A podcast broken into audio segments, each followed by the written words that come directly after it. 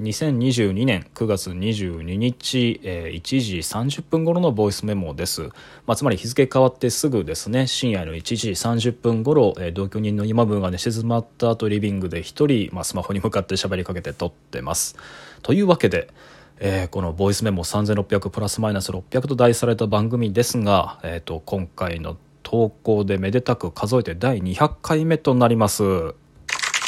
いや、拍手をいただきました。ありがとうございます。そうなんですよね。再びの大台突破です。まあ、とはいえね、全然こう、勤勉とは言えないような投稿ペースでしたけど、あの、前回の大台が100回目、ネタばらしっていうタイトルの録音ですけど、今日に至るまで、えー、100回と全然あの数が合わない経過日数っていうのは一目瞭然なのでね恥ずかしい限りですがまあとはいえあの毎日更新は相変わらずギリギリかあるいは守れないかもしれないですけどあの録音はこんな感じで毎日続けていきたいと思うので、まあ、今後ともよろしくお願いいたします。あの毎日こう上げてすぐですね1日2日の間にこう100人弱の人が聞いてくれてるっていうのがデータを見てて分かるのででこの数字って何かっていうとこの録音を始めた当初僕がまだ SNS を全部やっていた頃えー、でそのサービスに、えーと、番組のタイトルをシェアしてそこからこう URL のリンク貼ってあの再生してもらっていた頃とあの今の毎日の再生数の推移っていうのがほぼ同じなんですよね。まあ、ということも分かってですね、まあ、改めてなんかこういう目に見えて聞いてくれてる人がどんどん増えてきていて何だったら SNS やってた頃の数に今どうやら追いつきつつあるっていうこと自体がなんか僕にとってはもう救いというかまあなんかこのスタイルにまあ、切り替えて結果良かったなと思える日々がようやくようやく来たなという感じでいやあの感謝に耐えませんね。あの今後ともよろしくお願いします。さてというわけでね実はこの録音ね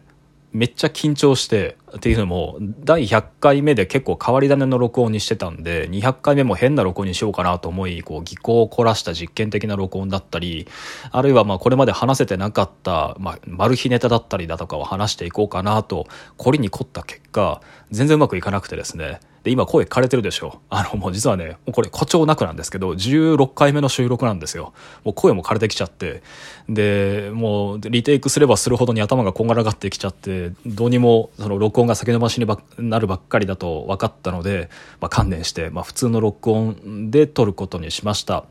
で、昨日は、あの、録音撮った後ですね、てかまあ一日飛ばしちゃったのか、まあ、相も変わらず原稿の下調べが続いていて今日は図書館に行ってその朝日新聞のね明治、えー、明治時代の新聞の副写だとかをしたりだとか相も変わらず白瀬信っていうこう日本で初めて南極大陸に上陸した人物についてあの調べ物を続けていました。そして相変わらず原稿はまだ完成しておりません、まあ、聞いてたらごめんなさい。あのまだまだ頑張っております。で資料もめっちゃ読み込んでるんですがまあそうですね。あのそろそろそろそろ本当に上げなきゃいけないですね、まあ、引き続き頑張っていきます。というわけで、まあ、そんなこんなで深夜になって今なんですがこの200回目の録音まあ、いつも通り喋るとはいえ何喋ろうかなと思ったんだけど、まあ、いつもこうなるべくネガティブなことは録音に起こさないようにしていてあの原稿にする手前のこうメモ書き程度のアイデアだったりあるいはそうじゃない場合にはその日々の生活の中でこう考えるだけ楽しそうなことっていうことをなるべく取ろうとしてたんですよね。あの第2シーズンの1回の挫折から学んだ教訓で。まあけれども、まあ、200回目ってことでうんちょっと今回は正直にというか、まあ、いつもの録音では取れないシリアスな内容について、まあ、こぼして撮っておこうと思います。というわけで、えっと、今回の録音はちょっと真剣めに、えー、僕の現状認識についてというわけで、まあ、ちょっと時間いっぱいになっちゃうかもしれないんで先にコンパクトに一文で自分の主張を結論部だけ先に述べておくと、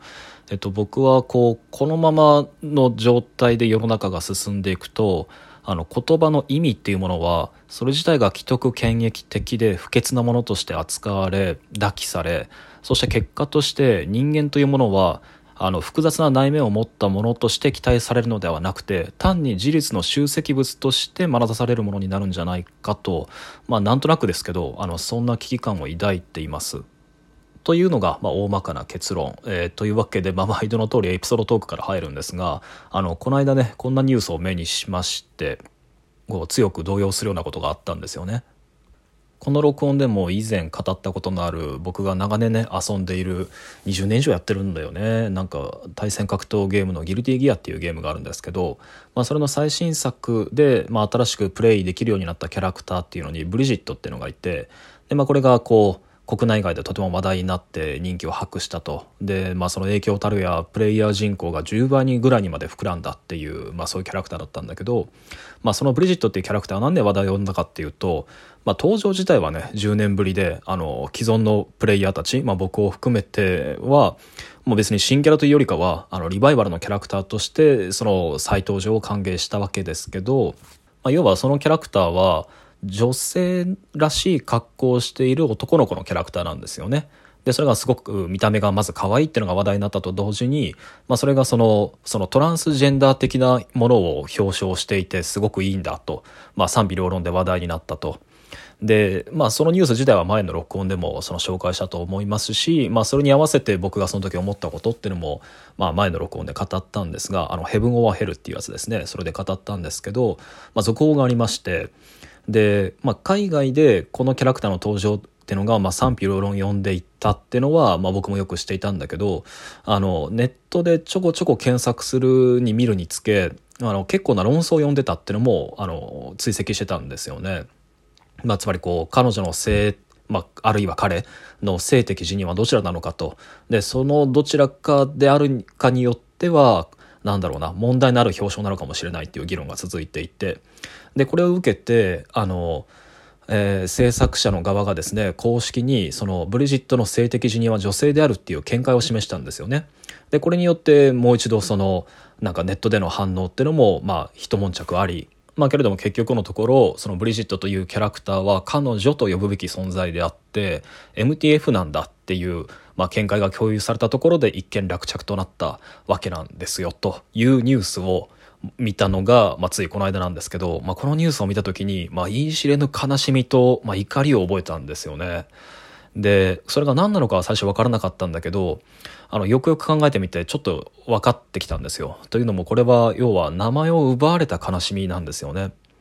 こう前の録音でも話した通りなんですけどこの「ギルティギア」っていうゲームはディレクターの石渡大輔っていう方がまあめっちゃざっくりと言って格闘ゲーム界の荒木博彦みたいな人であの洋楽ロックのミュージシャンだったり曲名だとかをその技名に入れたりだとかあるいはその海外ホラー小説家とかクトゥルー神話だとかをモチーフにした、まあ、技名モーション、えー、名前っていうのをふんだんにこのゲームキャラクターの、まあ、周囲の情報に散りばめてる人ででブリジットっていうのも例外ではないんですよね。でまあともかくも僕はこの、えーと、ブリジットってキャラクターはそもそも2000年代前前半頃に一度出てきたキャラクターで、まあ、つまり初登場は20年以上前だったのにもかかわらずあの MTF を表彰してるから、まあ、偉いだのけしからんだのっていう話をもしキャラクターをちゃんと個人として配慮するのならですよあの制作者という親にアウティングを迫ったことで明らかになった事実をもとに彼女をそう名指し直すっていうのは、まあ、大変な暴力に感じたわけです。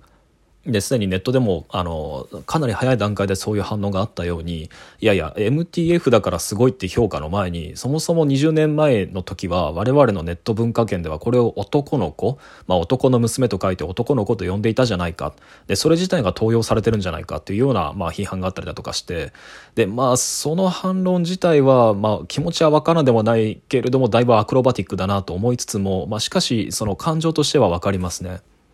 まあ、つまりここで起こってることっていうのはその親のアウティングを通して子供の性的出自っていうものがあの確固たる、まあ、普通名詞の集積に変換されることで、まあ、固有名がキャンセルされてしまってで結果としてその固有名を通した、まあ、そのキャラクター自身の設定だったりキャラクターのもてなたとされる、まあ、いろんな文化的リソースへの記憶の接続みたいなものを消してしまうことになっていて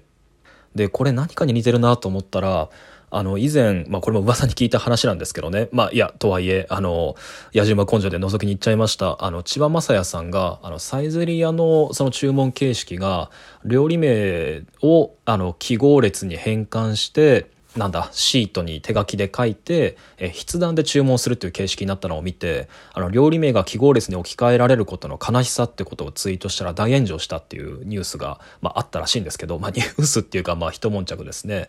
で、まあ、それを想起したんですよ。まあ、つまりこう固有名そしてそれは特定の歴史とか、まあ、記憶とか解釈みたいなものに開かれた固有名っていうのがあの何か普通名詞の集積記号列みたいなものに塗りつぶされていくっていう経験は、まあ、別にこれはあのキャラクターの性的自認みたいなものをめぐるなんか名付けの問題だけじゃなくて多分いろんなところで今起きていて。あそうですそうです。だから例えばサイゼリアが大好きなイマムーなんかは私が食べたいのは マルゲリータなのに PZ01 って書かなきゃいけなくなったみたいな。PZ01 が書きたあの食べたいんじゃなくてマルゲリータが食べたいのにそしてマルゲリータって言ってるのにあのバジルが上に乗ってないっていうことに驚きつつでもここはサイゼリアなんだって思いながら楽しく食べるのがあのこう固有名に想起されるその歴史とそして解釈そして目の前に現れた原品の料理とのギャップを楽しむってことも含めてサイゼリアのなんだろうなこうたわいもない楽しみ方だったのにっていうことをこぼしてたことも思い出し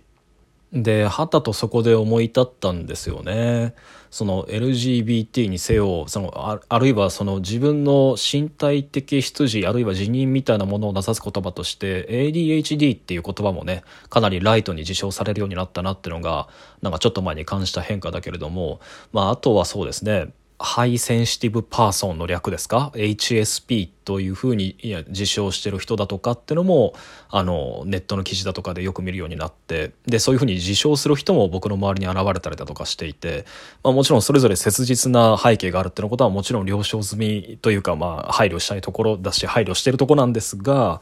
しかしなんかこうあらゆるこう虚構の人物や現実にこう交流してる人々がそのアルファベットが並んでいるで略称とはいえ結果としては記号列として発音されるそれぞれっていうものに名前が塗りつぶされていってるっていうのを見ていて、まあ、とってもこうゾッとするわけです。ああやっぱり時間足りなかった。もう一本だけ取ります。